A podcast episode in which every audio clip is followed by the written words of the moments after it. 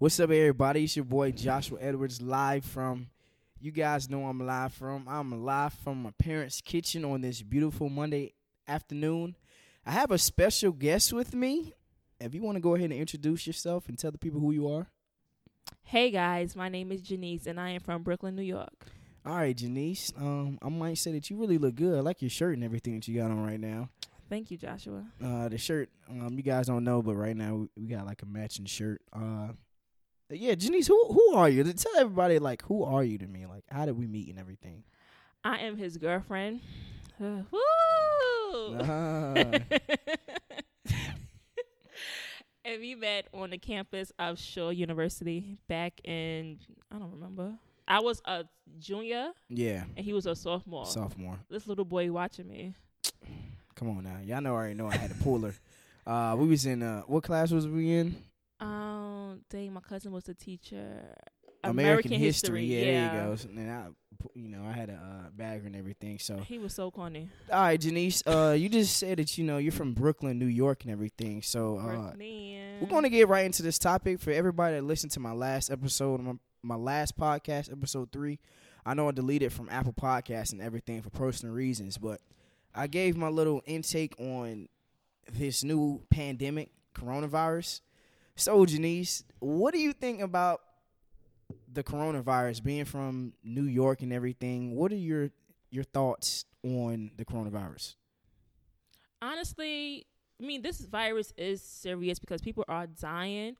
But if people just wash their hands, sneeze or cough in their elbows, then we wouldn't be in this predicament right now. That's really the same thing I said. I did like some research and everything. I think at the beginning of March, I want to say around your birthday, March 9th and everything, 52 people died in Italy, but they was all over the age of 60. Around my birthday? Yeah, right.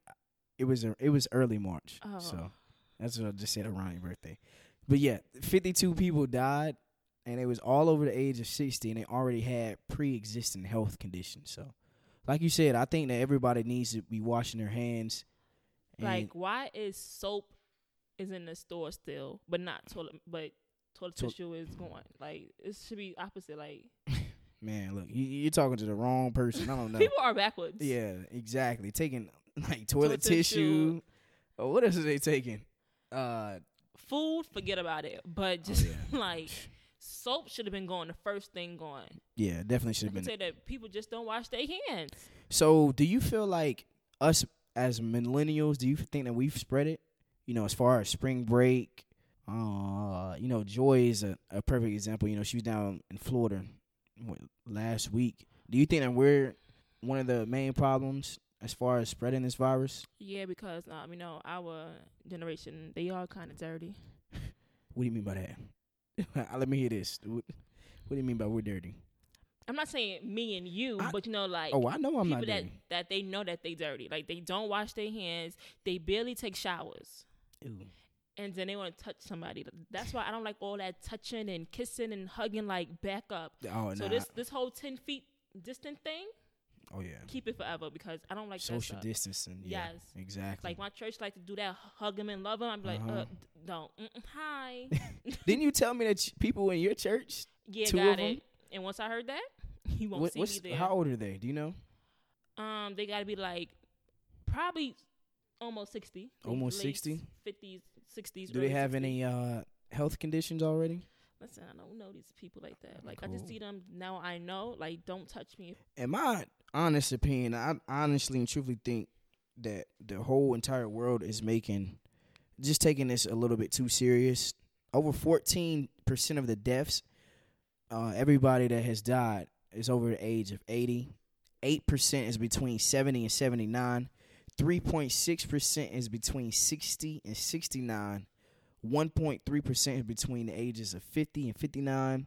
0.4% is between 40 and 49. And then 0.2% is between the ages of 0 and 39. So I think that a lot of people are just making this out to be something way more than it should be. Like, especially in North Carolina, they just closed down the hair and nail salons. My mama, she's a hairstylist, so Speaking of my mother, she is right here. If she wants to give a little feedback, I'm going to let you go ahead and talk a little bit, Mom. Hold on. Well, what I just wanted to say is that I feel like I don't think that there's anyone to blame. I do feel like social distancing, it occurred too late for the United States. I think that we as a society can do better with this now. I do think that it's reckless for even Joshua to give you guys the statistics that he's given, because clearly these statistics are from last week. These are facts still. Yeah, but there's still statistics from last week, son. So you have to make sure that the info that you're giving the people is correct info. You know, we want to make sure that... She went mommy mode. Keep going.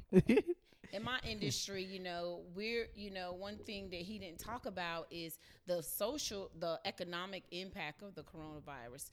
Forget whether or not anybody thinks that it's a hoax. Mm-hmm. What about economically? I know for myself, I don't have unemployment that I can file for. I own my own business, and it's a whole bunch of nail salons. That's how they provide for their family. I provided for my family like that for over 26 years. Yes, you did. And to think that now, if my children were still young, I don't know what we would do. So my question is, where are you going to make up that money? Like, I know you just said you can't go in unemployment, so what is the governor going to do? Like, we literally have to wait for the federal government to we're now waiting for the federal government to put it in their hands. And God forbid the hairstylist, I've always paid my taxes, so they have a record of myself. But there's a lot of hairstylists that do not file taxes. Yeah, there's a lot of hairstylists that allow their friends who have W-2s to carry their children, and they pocket all the money themselves. And so, and I don't want to say they pocket the money themselves. But what they do is they give their friends a kickback. You know what I'm saying? No, what do you mean by that? Go elaborate on that. What I mean is that if I have a girlfriend that has a W-2, and because I'm a hairstylist, I don't have a W-2, what I do is I allow her to carry my children. Okay. And so she'll carry my children, and she may get back, maybe $8,000 or $10,000, and she'll say, okay, for allowing me to carry your children, just cut me like $1,000 or something. I'll give you $3,000 and let me keep the other $5,000. Ooh, if you got 3 kids, then you give me $3,000 and then I'll keep $5,000 because it was my money. But just for allowing me to do that, I'll get back $5,000. If I didn't carry your children, I wouldn't get back anything, or I may get back the bare minimum. That's the taxes that I put in. It might be $300. That's how people are getting a lot of money. But then you got to think, it's almost April. People started filing at the end of January. Yeah. So all of their refund money is gone. Ooh, that is true. That is true. I mean, you know what I'm saying? Yeah, I work for Amazon. They was ordering stuff crazy. There's nothing coming. So thank God I have a husband that his industry is going to continue to move. So, I'm pretty much safe. But think about all the single mothers who this is it. So what would your... Like, what would you want the single mother that's possibly listening to this? What would you give her? What advice would you give them, or just anybody in general that has their own business and their revenue is by like somebody like a barbershop or something like that? Like, Now is the time to reflect and get back to making sure that you have money in place. It's the little bitty things that matter. When this is all said and done, we're gonna look at everything we've got in our closet, our Jordans, our bags, all of those things. We're gonna realize at the end of the day, none of that stuff has any value. It makes us look good, but then when it's time for me to feed my family, I can't rely on my Jordans. I cannot rely on any of this stuff. Nothing is going to sustain like the person who has prepared. It's very funny that, my children laugh at me, but I'm very, very afraid of ants, right? Oh, my goodness, and y'all. So when I say I'm afraid of ants, I'm not talking about the big ants. No, she's talking about the little tiny, the little ones. Tiniest of ant. And And the reason why I am is because the ant is very, very wise. Mm-hmm. And the Bible talks about we should take our life lessons from him. The ant prepares for November right now.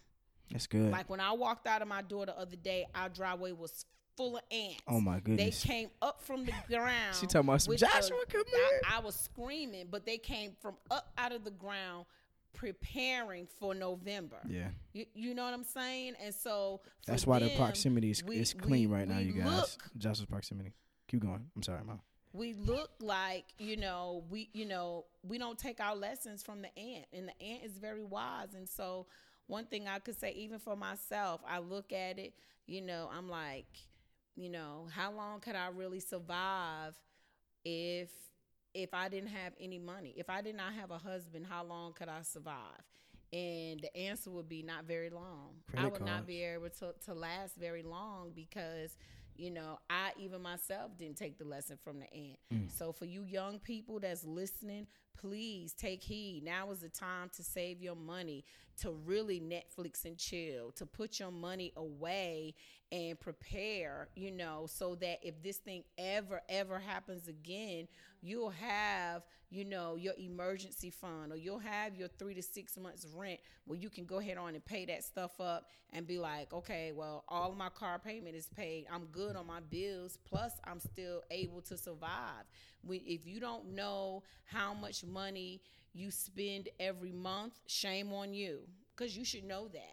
You should know how much and I'm not telling you to make a budget now. It's too late. Yeah. But you got to prepare now so you know, how much do I really spend on eating out? How much do I spend on drinking? How much do I spend on weed? All of that stuff needs to go. Better stop smoking. If you smoke, you better stop smoking. Put that, he say stop smoking, but I'm a realist. You better put that in your budget because it's getting ready to get real, real tough for a lot of people. So I still think, you guys, that it's not that serious.